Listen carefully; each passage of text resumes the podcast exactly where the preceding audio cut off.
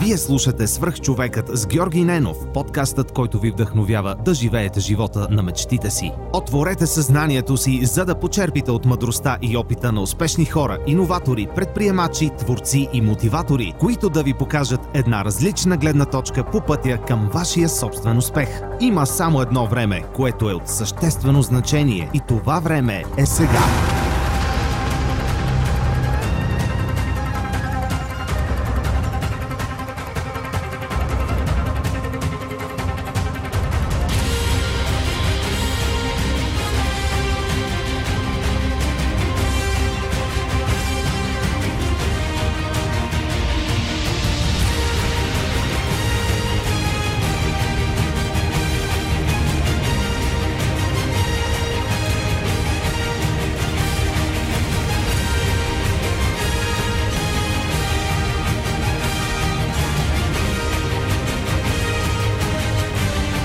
Здравейте, вие слушате свърх човека с Георги Ненов.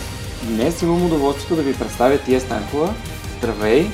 Моля те, представи се на моите слушатели и им разкажи с какво се занимаваш, какво те интересува, каква е твоята история. Здравей, Георги! Много се радвам, че днес си гост в моя дом и имам възможност да си поговоря с теб малко повече за това, което ме вдъхновява и мога да разкажа на твоите слушатели. Надявам се да бъда ценна с моето знание. А, аз съм стайлинг консултант, работя с клиенти в България и в чужбина, както онлайн, така и лице в лице. Консултациите, които правя, са а, свързани както с облеклото, така и с психиката на човека, защото аз вярвам, че зад ежедневните ни избори, които правим за това как да изглеждаме, съдат много емоции, много вътрешни борби, преживявания, така, които са на база дори детски, детски преживявания. Така че много често всъщност се преплитат работата ми като стилист и това да изградим една визия с работата върху психиката на моите клиенти. Аз всъщност съм а, голяма късметлия, вярвам в това а, защото работя това, което обичам. А, много се радвам, че съм имала шансовете, които са ми дадени така от съдбата, за да мога да, да намеря този път и всъщност да му се отдам изцяло. Занимавам се с а, създаване на дрехи, въобще тази сфера, която е свързана с дизайн, с текстил, от много ранна детска възраст. А, като казвам ранна-ранна, може би имам предвид времето, когато съм се играла с кукли, а, спомням си, когато ходех на село, че си правихме състезание на кой а, а, куклата ще е най-добре облечена и тогава всъщност за първи път се научих да шия на баба ми на крачната машина, защото тогава нямаше чак такива, нямах достъп до, по, до по-съвремени технологии. А, и това всъщност беше така първия досек с, а, с дрехите. След това, може би, съм била на 14, когато майка ми подари нейната машина, вече е доста по-технически издържана. А, започнах да си шия дрехи. По това време нямаше чак такъв избор по магазините. А, така че си купувах пътове, ших си неща, които са ми интересни.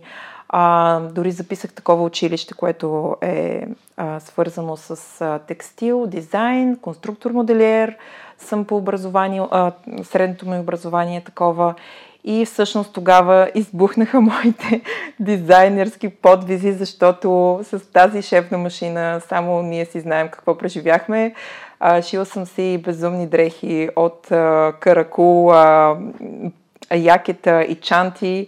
Обличала съм се от главата до петите в, само в червено, например, или само в крещящо турско синьо. Какво ли не съм си а, шила, какво ли не съм а, правила върху себе си, наистина сега като се сета, малко ми стана неудобно. А, но бяха много готини години. А, бях много щастлива в интерес на истината да завърша това образование, защото а, аз а, винаги съм харесвала да рисувам. А, въобще естетиката, красотата са били неща, които много са ме влечали. А, и в а, училището намерих а, така м, поле за изява. Учителите, които така бяха в по-професионалната насока им предвид, които трябваха, трябваше да се занимават с нас от към рисуване, да ни учат така да кроим, да шием и да създаваме колекции, бяха много отдадени хора и аз съм им признателна до ден днешен, защото ме научиха на, на много неща, които са изключително полезни. И всъщност там създадох първите си колекции, една от която беше така доста помпозно откраден, открадната като идея и продадена на Витушка. Така че и тези неща. Това си първи успех. Това си беше първия успех и първия, първия шамар, да знаеш пък и как да се защитаваш, когато правиш нещо, което е по-творческо. А, но а, живота малко а, така ме а, изтръгна за кратко от а, тази сфера, отправяйки ме към економиката, съвсем различна сфера, нищо общо с това, което учех и което обичах да правя. На 18 години всъщност, когато е нормално, стандартно завършваш, завършваш и кандидатстваш в университет, аз много исках да уча в надвис мода. Това е много малко позната специалност в университет. Надвис стандартно повечето хора го знаят като университет за актьорско майсторство. И всъщност модата се оказа, че е специалност, която кандидатстваш на всеки 5 или 6 години. Много рядко а, имаше по това време прием. Аз реших, че искам да пробвам късмета си. Оказа се, че тази година ще има прием. Може би съм учил, не знам, 8 месеца се подготвях. Два месеца преди изпита за жалост обявиха, че няма да има и тази година а, прием. Сам разбираш, че а, след като си се готвил за конкретни правила, конкретен изпит, да отидеш на, в друг университет да ти се получат нещата е много малка вероятността. Това се и случи. А, отидох, кандидатствах на две-три други места, mm-hmm. които не ми бяха на сърце далеч. Mm-hmm. А, съответно, тази година приема за мен отпадна и аз имах една година, в която да размишлявам и здравия разум тук на родители, приятели, познати се обади, об... казаха ми, че вероятно модата не е за мен. Къде ще се занимавам сега с такива неща, които едва ли пък а, нали, ще преуспея. Малко модата по това, по това време, че тя и сега, даже в България не бих казала, че е много развита, а, е като музикант къща не храни същата работа и при мен и реших, че ще стана економист и че ще, ще работя от 9 до 5. Готини вярвания, готини вярвания, наистина. Да. И тук веднага можем да използваме този много известен а, онлайн цитат, че всъщност дъската за гладене някой е била сърф. Само, да, че да. се е казали, че трябва да си намери сигурна работа. да, бих казвала, че аз определено бях в тази ситуация. Съгласна съм. А, и всъщност това, което се случи е, че учих една година, кандидатствах в УНСС, разбира се, започнах да уча там и съвсем естествено така се откъснах от сферата ми, в която обичах и кипях като цяло.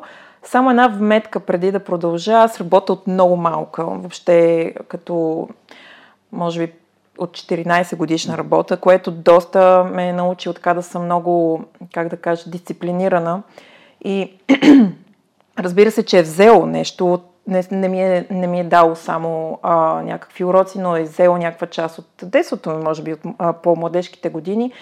Но от днешна гледна точка съм много щастлива, че ми се е случило, защото съм изключително дисциплинирана и работя под план. А, срещнала съм се с страхотни хора в а, този период и наистина мисля, че а, дори и в по-минимални количества мисля, че от много малки трябва да, да работим. Mm-hmm. Защото работата а, наистина гради съвсем друг майндсет, съвсем друг mm-hmm. начин на мислене в нас когато ти се дава на готово, ти нямаш а, а, така усета да оцениш това, което ти се дава. И пропиляваш много често, разбира се. Та, та така, всъщност, от економическата сфера започна с НОИ, едно страхотно учреждение, в което бях близо, не знам, може би беше година и половина. Там работех с майки и хора в така трудова неспособност да извършва своите трудови задължения. А, беше интересно място да започнеш. След което а, започнах да работя в банковата сфера, като това, честно казано, след като приключи този мой стаж на тези места, си дадох сметка защо е трябвало да ми се случи. Безкрайно съм благодарна, защото пък там имах възможност а, да се срещна с много бизнеси. Работила съм винаги с, а, като relationship менеджер, т.е. аз бях връзката между компании и банките и това да имаш възможността да видиш стотици бизнеси, както отвътре, да знаеш тайните им и да, да знаеш имената им, да знаеш с какво се занимават, въобще да имаш толкова голям мироглед, това неминуево те заразява с желанието а, и ти да бъдеш част от, от а, тези хора. А, така че следващите години бяха една страхотна школа. Наистина запознах с прекрасни хора, които и до ден днешен са ми приятели и няма как това да не те а, научи на много на много неща, които всъщност последствие използваш в практиката си. А, колкото до предприемачеството, лично за мен, а, първите ми желания така да бъда предприемач бяха когато бях на 18 години, може би 17, в този, този диапазон. Много ми се искаше да има малко ателие, в което да правя поправки да шия на, а, основно на жените, разбира се и на господата, дрехи по поръчка.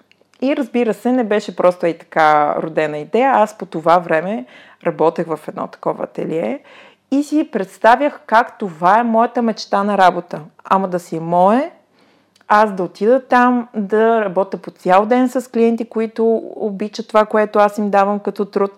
И за мен това беше целият свят. Толкова много исках да имам това ателие, но на 18 години, а, споделяйки я с няколко човека около мен, разбира се, някак си не срещнах особено много разбиране, да не кажа, че така беше леко насмешли. Така, не.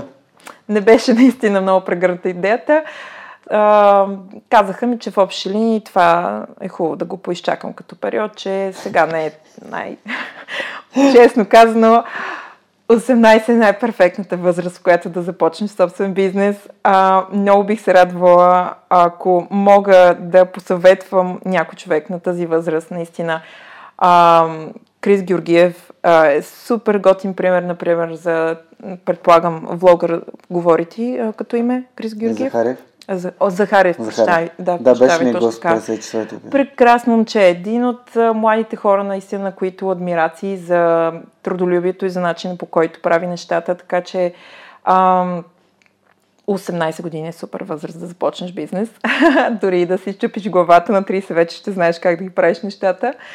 А, и в общи линии, ставайки вече на едни 28 години, например, при мен нещата започнаха да ескалират. Аз започнах да имам нужда да правя нещо, което наистина обичам, защото въпреки, че се срещах с много готини хора, разбирах много, много неща за много бизнеси, усещах, че а, две неща всъщност. Не исках да стана на 85, това беше най-големия ми между другото, да стана на 85 и да се обърна и да кажа, ей, ако бях осъществила една мечта някога, какво ли ще ще стане? Това беше първото. И второто нещо е, че усещах, че давам труда си за нечия друга мечта. Разбира се, независимо дали си в държавна или частна институция, ти някой е имал тази мечта да направи това място, което е супер. А, но не исках да давам моите усилия. Най-хубавите си години и точно когато нали, имам някакъв натрупан опит, имам все още енергията, която мога да дам. Не исках да продължавам да ги давам а, за някой друг, исках да, да града за себе си. Та дори и да падам, но да стана, но да знам, че е било за, за нещо, което аз съм изградила с мой, моя капацитет. Много ми хареса начина, по който го описа. Много ми хареса, наистина това е... Аз напълно те подкрепям. Това е... Благодаря. При мен е малко по-късно що малко по-късно. Горе-долу в същото време се случват тия неща, но м- ето това показва, че нали, те, принципите са сходни, просто хората са различни и нещата се случват по различен начин. Да, така е. Наистина. Тоест, адапти... това адап... адаптиране на ситуацията, на съветите, на идеите, на възможностите през нас самите е много важно. Според мен. Така го, така го усещам аз. И сега Съгласна работиш за А, себе си. А, сега да, на мен ми се иска да ти доразкажа историята, Да, защото да. мисля, че е много наистина Да, моля, така извинявам. вдъхновяваща и полезна. Поне се надявам наистина да е така. А, та всъщност на 28 реших, че ще започна да работя нещо друго, което може би ще е в малко, по, малко по-страни от това, което съм правила, просто за да надграда. А, реших, че всъщност предприемачество то изисква сега, няма да имам сигурността, изисква финансова подкрепа, инвестиции, ам, приятели, така, така, така. А, оправдание достатъчно си намерих и реших, че ще кандидатствам. Значи, трябва да ти кажа, че може би в диапазон от 8-10 месеца бях кандидатствала на над 100 места. За какво ли не? И не стана никъде. Като казвам не стана, имаше ситуации, в които аз бях пред подписване на договор и бяха прекрасни позициите, за които кандидатствах. Менеджер развитие, директор, организиране на не знам си какво. Въобще хубави позиции. И все неща, нещата не ставаха. А всъщност аз имам едно верие в живота, че ако е моето нещо, то става с лекота. И наистина съм си го доказала, че е така когато нещо трябва да ми се случи, то става а, без да го а, тласкам, да го форсирам прекалено, а, прекалено много, а, просто става естествено. И тогава си казах, Бога ми, Петя, нещо правиш не както трябва. А, вероятно е хубаво да помисля в а, някаква друга насока.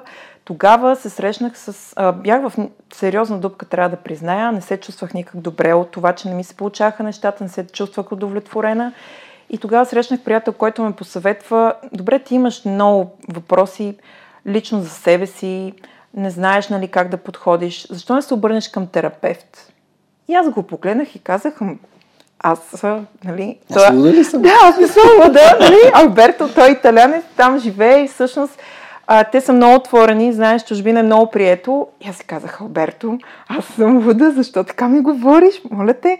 Той каза, виж какво, аз ходя в няколко групи, в които а, сме си за взаимна подкрепа. Ходил, ходил съм на индивидуални консултации на тер... като така при терапевт и трябва да ти кажа, че най- най-така добре се чувствах, когато а, отида на консултация с терапевт.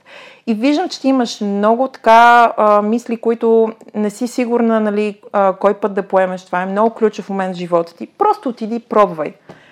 Честно казвам, но на никой не казах, но реших, че ще послушам Алберто. И въпреки, че в България наистина трябва да си признаеме, че ако отидеш на терапевт те смятат за луд, реших, че тайничко ще смятам себе си за нормална и тайничко ще отида на терапевт. Намерих една прекрасна дама, Олга, която вечно ще съм им признателна, защото благодарение на нея съборих всички а, така препятствия и а, собствени изградени вярвания, че а, ми трябва нещо, ми липсва, за да прекрача границата. Обикновено това е нещо, което много често ни спира и наистина мислим, че ние не сме достатъчно нещо си, за да направим определено нещо.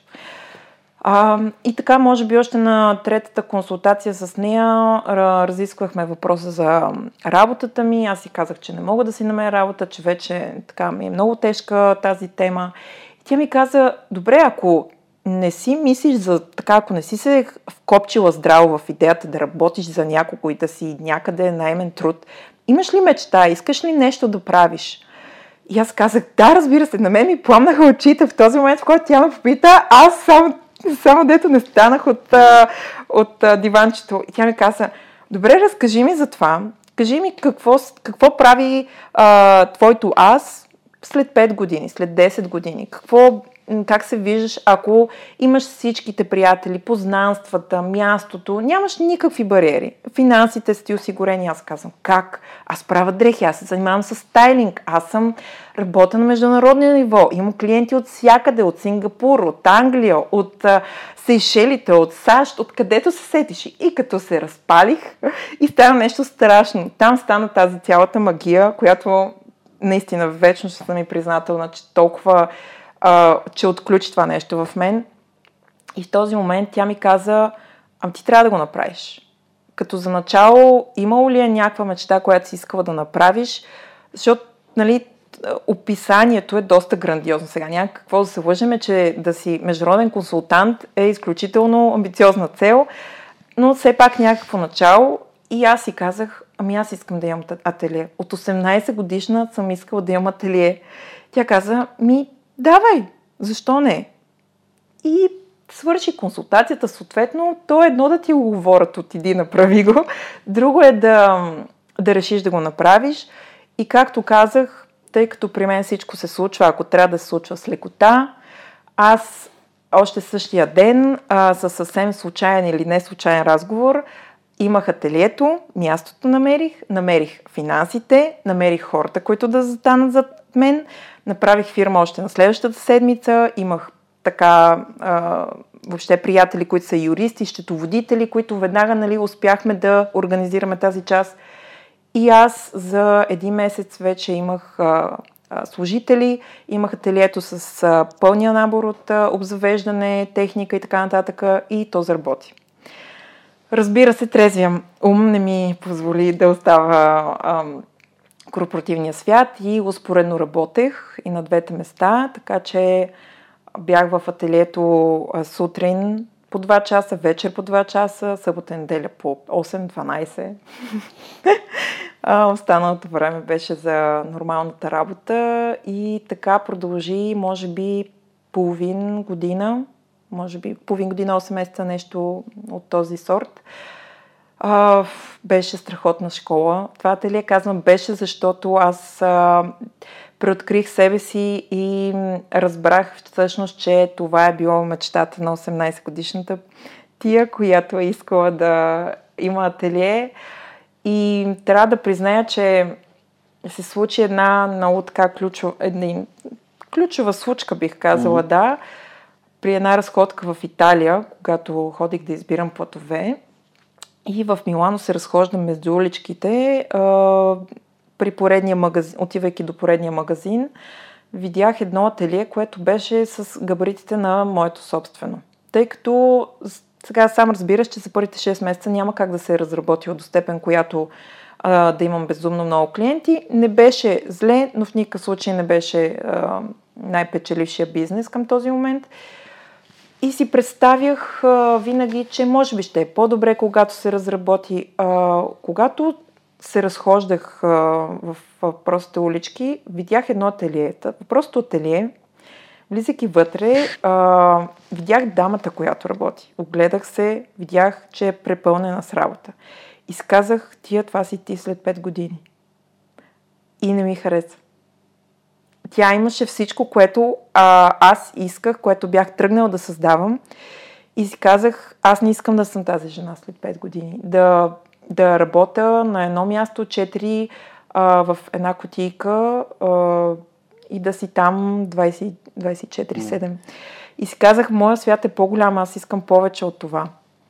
Връщайки се в България, започнах веднага да мисля как мога аз да насоча нещата така, че всъщност да, да живея вече новата си мечта и каква е тя. Много се радвам, че в ателието срещах невероятни жени, мъже, които като клиенти бяха много отворени, споделяха много, допитваха се до моите съвети, как да изглеждат. И въобще там беше моя, моята нова школа, в която пък разбирах какви са нуждите на хората. Ми аз бях с отворени уши и очи да попивам какво наистина имат нужда. И всъщност така, така се стигна до момента, в който реших, че ателието трябва да прерасне в нещо различно. А, запазих а, идеята на това да създавам дрехи, но реших, че вече ще са мои собствени колекции.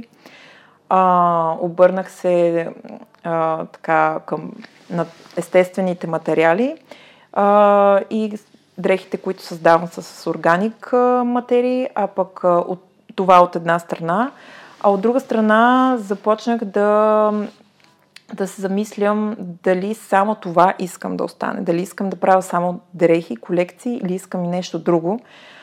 А, много време преди това си бях мислила, че искам да се занимавам с а, стайлинг, но честно казано за мен винаги стилист в моето вярване е било човек от ранга на Армани. Това е, ако трябва да кажа един човек, на който наистина се възхищавам, това е той. А, неговата история е наистина м- така доста вдъхно, сериозно вдъхновение за мен. Аз съм чела, извинявам се, няколко пъти. И тогава, мислейки си, че искам да занимавам с стайлинг, си казах, добре де, аз не съм Армани. Коя съм, нали, за да правя стайлинг?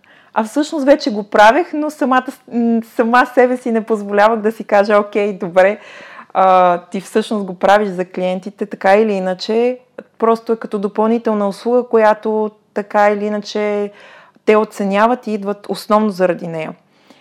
И така всъщност започнах да градя а, а, идеята първо за себе си, да повярвам сама на себе си.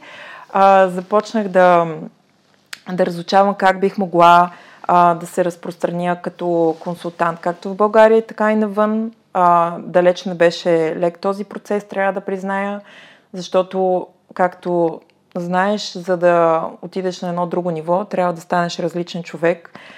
И записах веднага а, така, тя е след диплома квалификация в един Нью-Йоркски институт, а, където уча само стайлинг, което допълнително така ми даде увереността и въобще спокойствието, че това е наистина, което бих могла да давам като стойност на хората. И, и така, всъщност, най, как да кажа, това бяха най-първите стъпки, които бяха като начало на това, което правя в момента. Спомням си един разговор, явно така се получават нещата в моя живот, че когато съм на ръба да направя нещо сериозно и важна крачка, срещам правилните хора. А, случката е от Вегас и тогава съм на вечеря с една прекрасна дама, която е от Нью Йорк, Фелиса. И аз си разказвам за моите намерения, какво искам да правя. Казвам ми, че все още го така обмислям, не съм сигурна. А, тя ми каза, аз те познавам от една година, ти имаш наистина страхотен стил. Аз виждам как дори хората около себе си, говоря за щатите в този момент вече, аз последната, така, може би две години доста пътувах там. А, така или иначе казва, тя го прави за хората около себе си, преобразяваш им гардеробите, ходиш на шопинг с тях, консултираш ги, аз не виждам, каза тя причина ти да не го правиш това и като професия. И нейните думи наистина отекнаха много сериозно съзнанието ми и ми даде така стимул да повярвам и да помисля, че а, не, е, а, не е късно никога да започнеш нещо корено различно от това, което си правил доста години. А, стига ти сам да го вярваш, това е изключително важно условие. А, и стига да си наистина отдаден. Така че аз още се уча на търпение, между другото, за тези близо две години много неща мисля, че направих, а, но все още ми е струва, че бавно се случват. Скоро даже а, след като започнах а, да градя сайт, нетворкинг и въобще мейлинг лист в общи линии ти е ясно как а, стъпка по стъпка се случват нещата, за да си във връзка с а, клиентите с България и в чужбина. А, скоро след като започнах, си мислех а, кое е онова нещо, което трябва да, да възпитам в себе си, за да, как да кажа, да се да, да остане малко по-трайно във времето, защото не искам да стане всяко чудо за три дни. Напротив. И си казах, първо искам да се науча да пиша хубаво, да говоря хубаво, да, да си добър оратор и да можеш да пишеш е, са едни от наистина ключовите а, начини, с които можеш да стигнеш до аудиторията си. А, в по-голяма част от бизнесите това е наистина много важно, а, освен, че трябва да бъдеш още 100 неща. това е страни от а, а, тези две. А, и реших, че ще напиша книга, която всъщност ще а, така ще си докажа на себе си дали мога да направя и това нещо. А, за мен лично а, беше амбициозна цел, въпреки че не, не говоря за гигантска книга, не говоря за книга от 300 страници в никакъв случай. 40 страници е книгата, но за мен това беше сериозно пречупване и така начин да си докажа, че а, бих могла и това да правя. Супер. Доста вдъхновяващо. И към конкретния момент се занимаваш само единствено с... А, конкретно към а, момента правя стайлинг. Да. Като стайлинга а, в България много често ще го разделя на две, защото няма как нали, в чужбина го правя основно онлайн. За България а, се срещам лично с клиентите си. В България много често работя с а, а, абитуриенти, с а, булки или въобще цялата, целият стайлинг за сватбите. А, работя също така с дами, на които правиме стайлинг за конкретно събитие. А, ако им предстои, например, презентация, а, работя с дами, на които им предстои смяна на работа или, например, а, които просто искат да си организират гардероба, да си направят а, оптимизация въобще, така че да могат да имат наистина готови аутфити и всеки ден да им е по-лесно да, да се обличат, не да се лутат.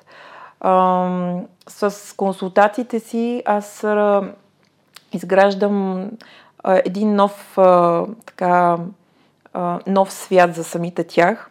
И когато работя с клиентите си, ние, освен всички стандартни неща, които се правят от стилист, които все пак ще споделя, ако си по-далеч от темата, не знам дали ти се, да, дали да, се е сблъсквал. А, стилиста всъщност какво прави? Стилиста а, първо започваме от един опознавателен разговор, в който аз да разбера моя клиент какви желания и предпочитания има, какъв бюджет има, какъв лайфстайл има. А, от това можем, а, от тази база можем да започнем да изграждаме а, визията, като определяме цветовете, които са хубави и е хубаво да, така, които са най-подходящи за твоя подтон и тон кожа, очи, коса, защото това е един микс, който така или иначе е хубаво да върви като синхрон с дрехите, които носиш. Благодарение на дрехите всъщност и на цвета само може да изглеждаш или много болен и не, не свеж, а, дори по-възрастен, а, също така и обратното, ако са добре подбрани, може да изглеждаш много по-жизнерадостен, много по-отпочинал, а, наспал се и така нататък. Разбира се, цветовете на дрехите не са, а, далеч не са достатъчни, така че аз много често правя, нали, като казвам стайлинг консултации, ние правиме цялостна визия от косата, грима, аксесуарите, обувките, дори навиците, така че да може онова, което остане след мен, да не е да не е една краткотрайна среща, която просто сме направили няколко аутфита и всичко приключва, а, да остане така като нов начин на мислене и нов начин на поддържане на гардероба и на облеклото. А, аз, например, имам, а, а, как да кажа, допълнителната услуга към моите клиенти, с която а, 90 дни след като сме се видяли, сме работили, а, те имат право да ми пишат, да ми звънат, да ми изпращат снимки от магазини, например, ако са в някои магазини, се чуят дали да закупят дадена дреха, просто ми изпращат, за да а, така чуят моето мнение, дали е подходяща като кройка, като дължини, като цвят, въобще или мястото, за където, е подходя, за където искат да я облекат. И така те за 90 дни, тъй като навик се гради за 90 дни, за 90 дни те могат вече да изградат действително една, един нов начин на мислене за себе си, за външния си вид. И аз съм сигурна, че за тези 90 дни човек преминава през една, през една малка трансформация вътрешна, която позволява да показва всъщност тези неща, които а, преди това не си е позволявал. Аз много често питам клиентите си преди, преди консултация да, ми, да ми определят стила си с три епитета, с три думи. Много често след това ги карам с, по същия начин да определят стила си, който искат да имат след, например, след някакво време, след една година. Ако биха могли да избират без да се съобразяваме с бюджет, без да се съобразяваме с нищо, много често тези две групи нямат нищо общо едно с друго. Оказва се, че начинът по който се обличаме в момента е така изграден на база на това как ни виждат другите, как другите искат да изглеждаме в техните очи, на база на коментарите, които сме чували за външния си вид. И всъщност ние формираме един начин на обличане, който е аз ще се обличам така, защото другите ме харесват, а не защото аз се харесвам. А тези другите трички думи, които бихме искали, това е всъщност нашето ядро. Това е което ние наистина, начинът по който наистина ни се иска хората да ни възприемат. И аз тук даже често давам една много ярък пример а, с една клиентка, която я помолих да се определи. Тя е по професия учител. А, помолих я да се определи с три думи – тя се определи като жизнерадостна, като весел човек, като човек, който е много импулсивен и въобще така определи външния си вид. Че въобще а, с много ярки цветове се облича, много младежки, ако щеш. Аз я помолих а, този път да не ми казва а, не на как иска да изглежда, а как изглежда в очите на другите и помолих да попита съпруга си той я определи по коренно различен начин. А, и тук си дадох сметка, че действително понякога ние задържаме тази визия за себе си, която искаме да покажем на света, само в нашето съзнание. И не успяваме да я презентираме с, с дрехите си. А, те, а дрехите в крайна сметка са нашата опаковка. Това е първата среща с а, хората ни към, с а, света около нас. А, дори сега, когато ти дойде, първото нещо, което видях в тебе са, бяха сакото. Видях, че а, ризата ти е с същата тоналност като панталоните. Ми направи хубаво впечатление, например. Mm. Въобще тези неща няма как да не ни а, правят впечатление и да не ни карат да изграждаме мнение. Нали, не случайно са приказките, че по, а, по външния вид а, посрещат а, и естествено голяма част от външния вид а, са дрехите. Всъщност това е подаръка ми за последния ми рожден ден. Беше приятелката ми ме заведе на стилист, който ми определи цвят и стил. Супер. И ако имах просто сега съм с маратонки с сако, но в принцип ако имах сако, което беше синьо, сигурно ще да облека него. Защото аз също обичам да си да, да, да се обличам добре. Mm-hmm. Някой път си обличам тениска като ходя на работа, но това е защото искам да се чувствам комфортно.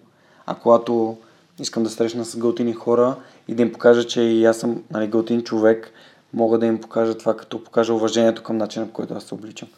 И малко ми е трудно с ръката, но... Мисля, да, когато си с гипс не С копчетата, не само шине, но с ми беше най-трудно. Да, ами, да, аз напълно те подкрепям, че е много важно нали, не от гледна точка на това да скрием себе си, дори напротив да подчертаем себе си. Точно по един, да се изразим по, по един начин чрез дрехите. И м- мисля, че всеки би се чувствал по-добре, ако се покрижи малко за малко, поне малко за, за гардероба си, за начина по който се облича. Дори имам един от моите гости а, беше Митко Миланов, който, Джей Миланов, който има блог mm-hmm. за мода и стил mm-hmm. мъжки. Да. И ето, вие се появявате около мен. Да, много е яко. Ами, в момента, ако мога да ти задам въпроса, какво ти липсва, за да дефинираш а, своя бизнес като успешен?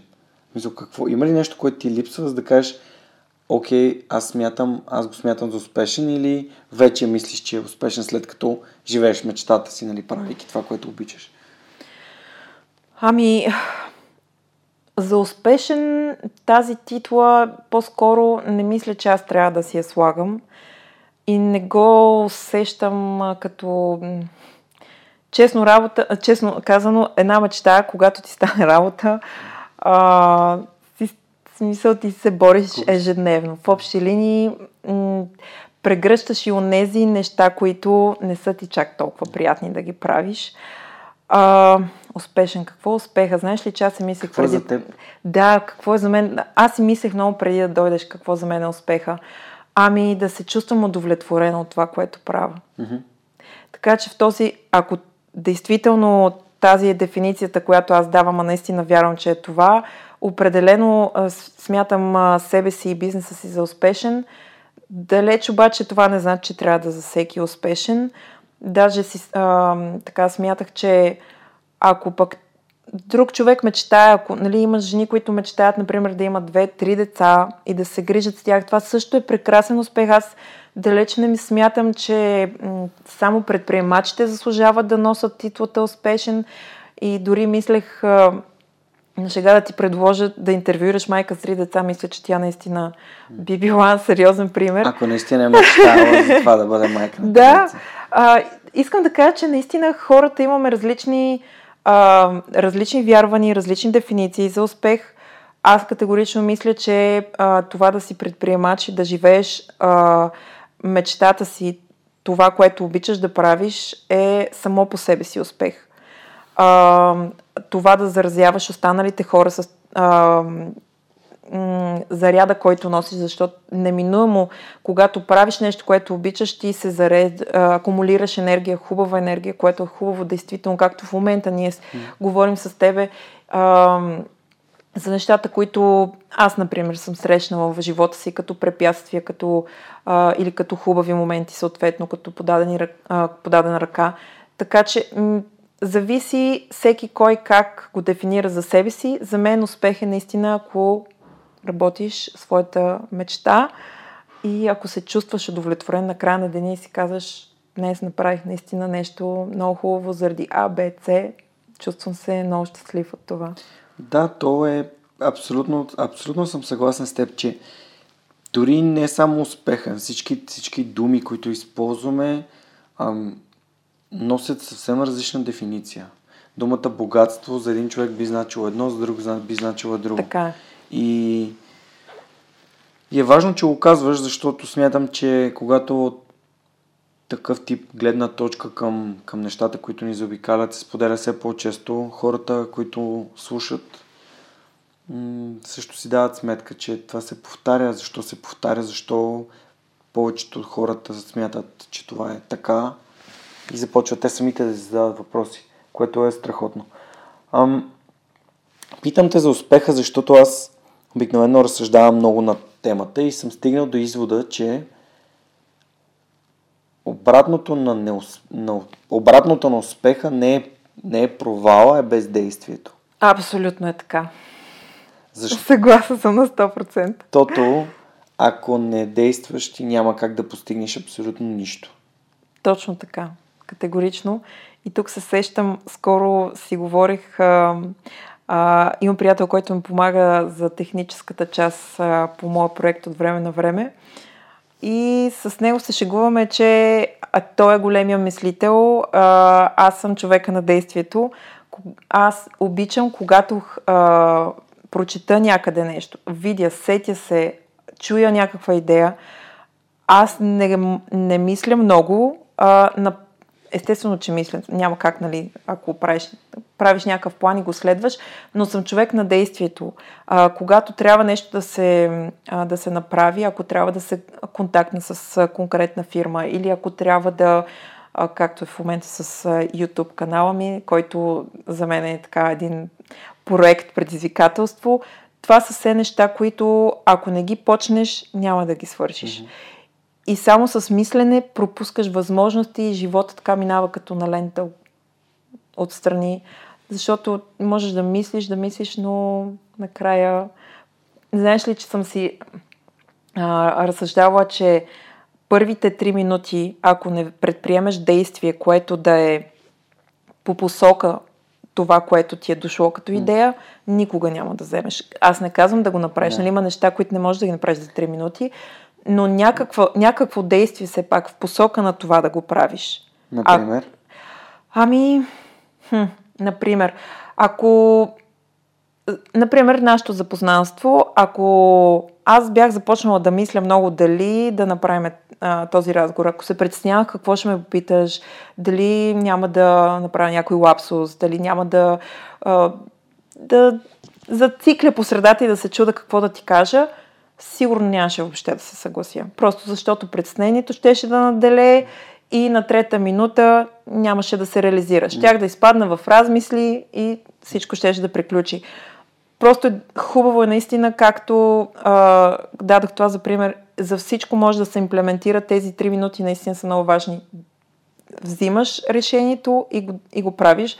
Аз за жалост съм с кофти асцендент везна и понякога размислите са ми малко повече и теглилките, които правя, кое е с плюс и минус, но Има, каза сега. има друг начин. Моля? Просто записваш. Просто го записваш. Да. Това е нещо, което аз съм си... Направил съм си един списък с нещата, които съм научил за последната една година, като, като правила, които, към които искам да се придържам. Едно от които е да пиша. Момента ми е трудно, но да записвам на хартия. А, това е, е, мисля, че е много важно и то е директно първото действие, което можеш да осъществиш, без значение къде си и какво се случва. Нали? Просто вадиш един лист и просто записваш това, което искаш да направиш. Знаеш ли, че едни от най-големите ментори, с които така съм имала щастието да работя, а, са ми казвали точно това, че е хубаво да се пише на, на хартия, а не на телефон. А, аз въпреки това правя и двете, защото за мен аз съм човек на плана, работя с една седмица, 10 дни напред, план график, какво трябва да правя всеки един ден. В общи линии, заради това и много приятели ми се сърдат, защото при мен много е много малък шанс, наистина, варианта да просто да ми се обадят и на следващия ден да се видим. Това почти не съществува. Трябва да е много изключителен случай. Затова имам за тези неща, които трябва да правя през деня, които са краткосрочен план, ги правя на телефона, но нещата, които трябва да правя за седмицата, например, или по принцип са ми като цел, ги пиша на хартия, защото там си описвам малко по-детайлно какво mm. точно искам да седи за това, което имам като цел. И вярвам, че на хартия наистина е по-ползотворно, защото а, минава така през, а, хем през двигателната ти памет, mm-hmm. защото с ръката си го записал, визуалната ти памет, защото си го прочел а, и така го обработва много по-добре мозъкът ти. До някъде си го решил като казус, както се казва. Записването е един вид визуали... А, записването е създаване на... на пресъздаване на мислите в физически вид. Точно така. Което е доста, доста готино и винаги съм се чудил защо ни кара толкова много да пишем в училище. Поне да ни бяха обяснили защо пишем, нали? Може би ще да ни стимулират по Може би начин. да, наистина да. ще да ни стимулират повече. И като се заговорихме за ментори преди малко спомена, дали има някакви книги или ресурси, които би искала да препоръчаш на хора, които а, на хората, които слушат? Mm-hmm. От една страна за като цяло генерално, от друга страна хората, които искат да занимават с стайлинг, mm-hmm. или искат да научат нещо ново, или какво представлява, дори ако трябва да са блогове, нещо, което смяташ, че би било интересно и полезно. Ами, аз да си призная, а, литературата, която чета е изцяло свързана с а, а, стайлинга и по-скоро това са така обучителните ми програми, които си купувам, така че от тази гледна точка като четива не мисля, че ще съм толкова пълноценна на слушателите, но а, все пак ако трябва да препоръчам а, блогъри и влогари, въобще стилисти, които са а, интересни за следене, то това са двама стили, два стилиста. Едната дама е от LA, LA която е а, Лорен Масая се казва страхотна влогърка, която прави по три видеа всяка седмица. А, изключително постоянна в това, което прави. Има може би над 150 хиляди последователя в а, а, YouTube. А, много ценни съвети, разбира се, а, всяко видео с различна тематика. А, така че тя е единият човек наистина, който много ме вдъхновява от това, което прави.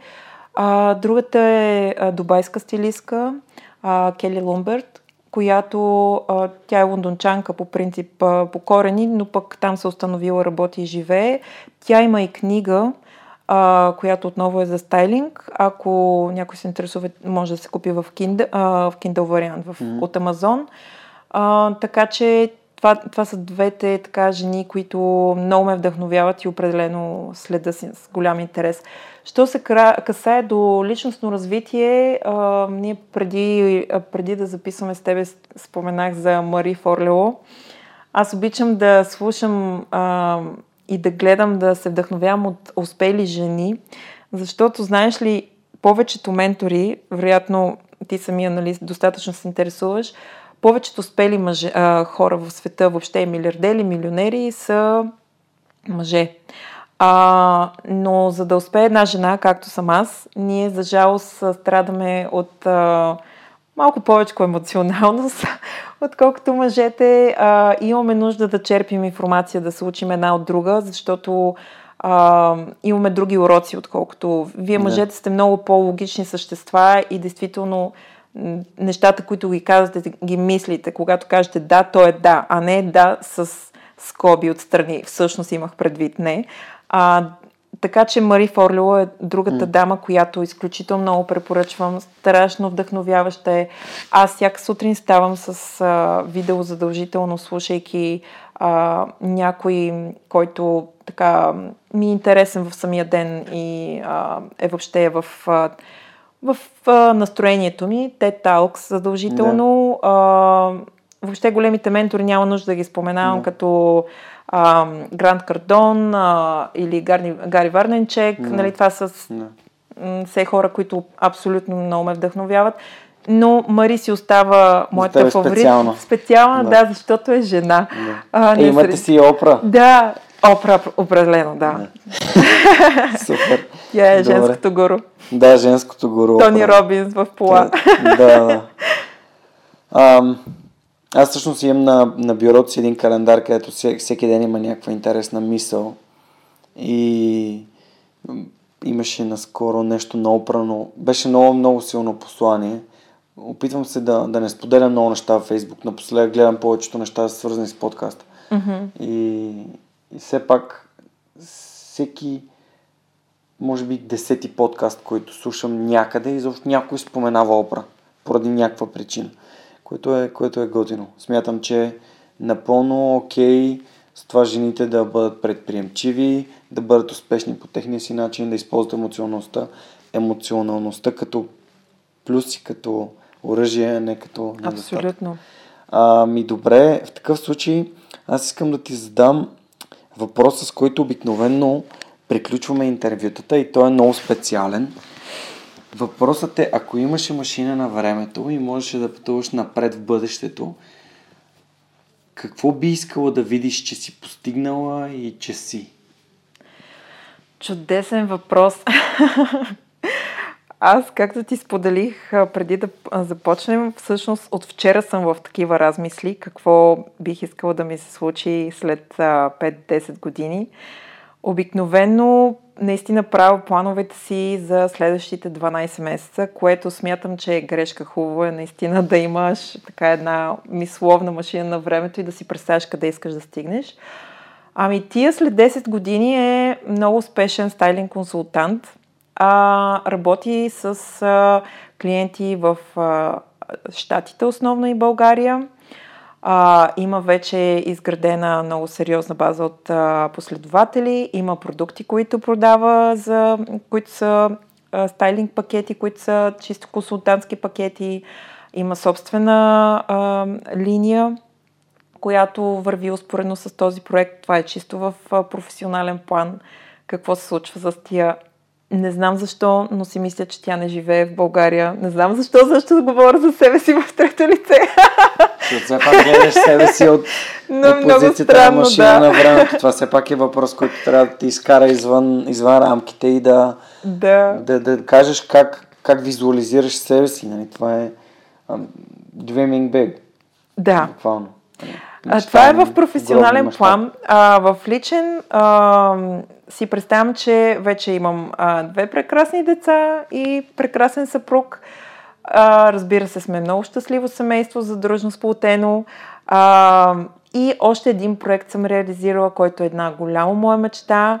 И това е мечтата да направя сдружение или фундация в България за а, то е сдружение от а, терапевти, които да помагат на деца в а, училищата или въобще а, може да са още и в детската градина, които да, да ги така да им предоставят безвъзмезна терапевтична помощ, а, с която да превъзмогват а, проблемите, които им възникват още в детски години. Защото А, след това, което аз преживях с а, моята така отключваща терапия, бих казала, и която наистина а, беше много важен а, преломен момент в моя живот. Вярвам, че ако това нещо има възможност всяко дете да го изговори с някой, който има ушите, да го чуе, да го разбере и да му обясни, защото се случват тези неща, които му се случват. Когато порасне, вече ще има своите отговори и ще може да живее по-пълноценен живот. Така че това е другата ми мечта, която вече след 10 години съм реализирала. Страхотно звучи. Благодаря ти много. Радвам се, че мислиш за, не само за това как да създаваш, ами и как да дадеш. Защото това според мен е в основата на, на успеха, в моите дефиниции на успех. Ам, може би това е излиза от, от, от нашата среща излиза нещо много интересно за един бъдещ епизод и то е важността на психическото здраве и това, че посещението на, на психолог а, и терапевтичното изобщо а, посещение на специалист не значи, че си луд. Точно така. А ти помага да, да отговориш на въпроси, на които никой не си успял да отговориш и да споделиш на някои неща, които никой не си поделял. Абсолютно. Някой човек, който в крайна сметка да те изслуша и... И е професионалист. И е професионалист. Да. Абсолютно. Вярваме и знаеме, че нашите семейства и приятели ни желаят най-доброто, но винаги е по-добре да разчиташ на човек, който това му неговата работа. Благодаря ти за гостоприемството. Наистина тук още с влизането се почувствах супер предразположен, така да си говорим за такива и вдъхновяващи теми. Тук е супер цветно и много, много зареждащо. Пожелавам ти много успех във всичко, което правиш и ам, на нашите слушатели ще публикуваме всички линкове към нещата, с които си говорихме, за да са ви по-удобни в описанието на епизода и скоро в сайта. Така че, до скоро от нас, пожелаваме ви успешна седмица и до следващия епизод на Сред човек. До скоро!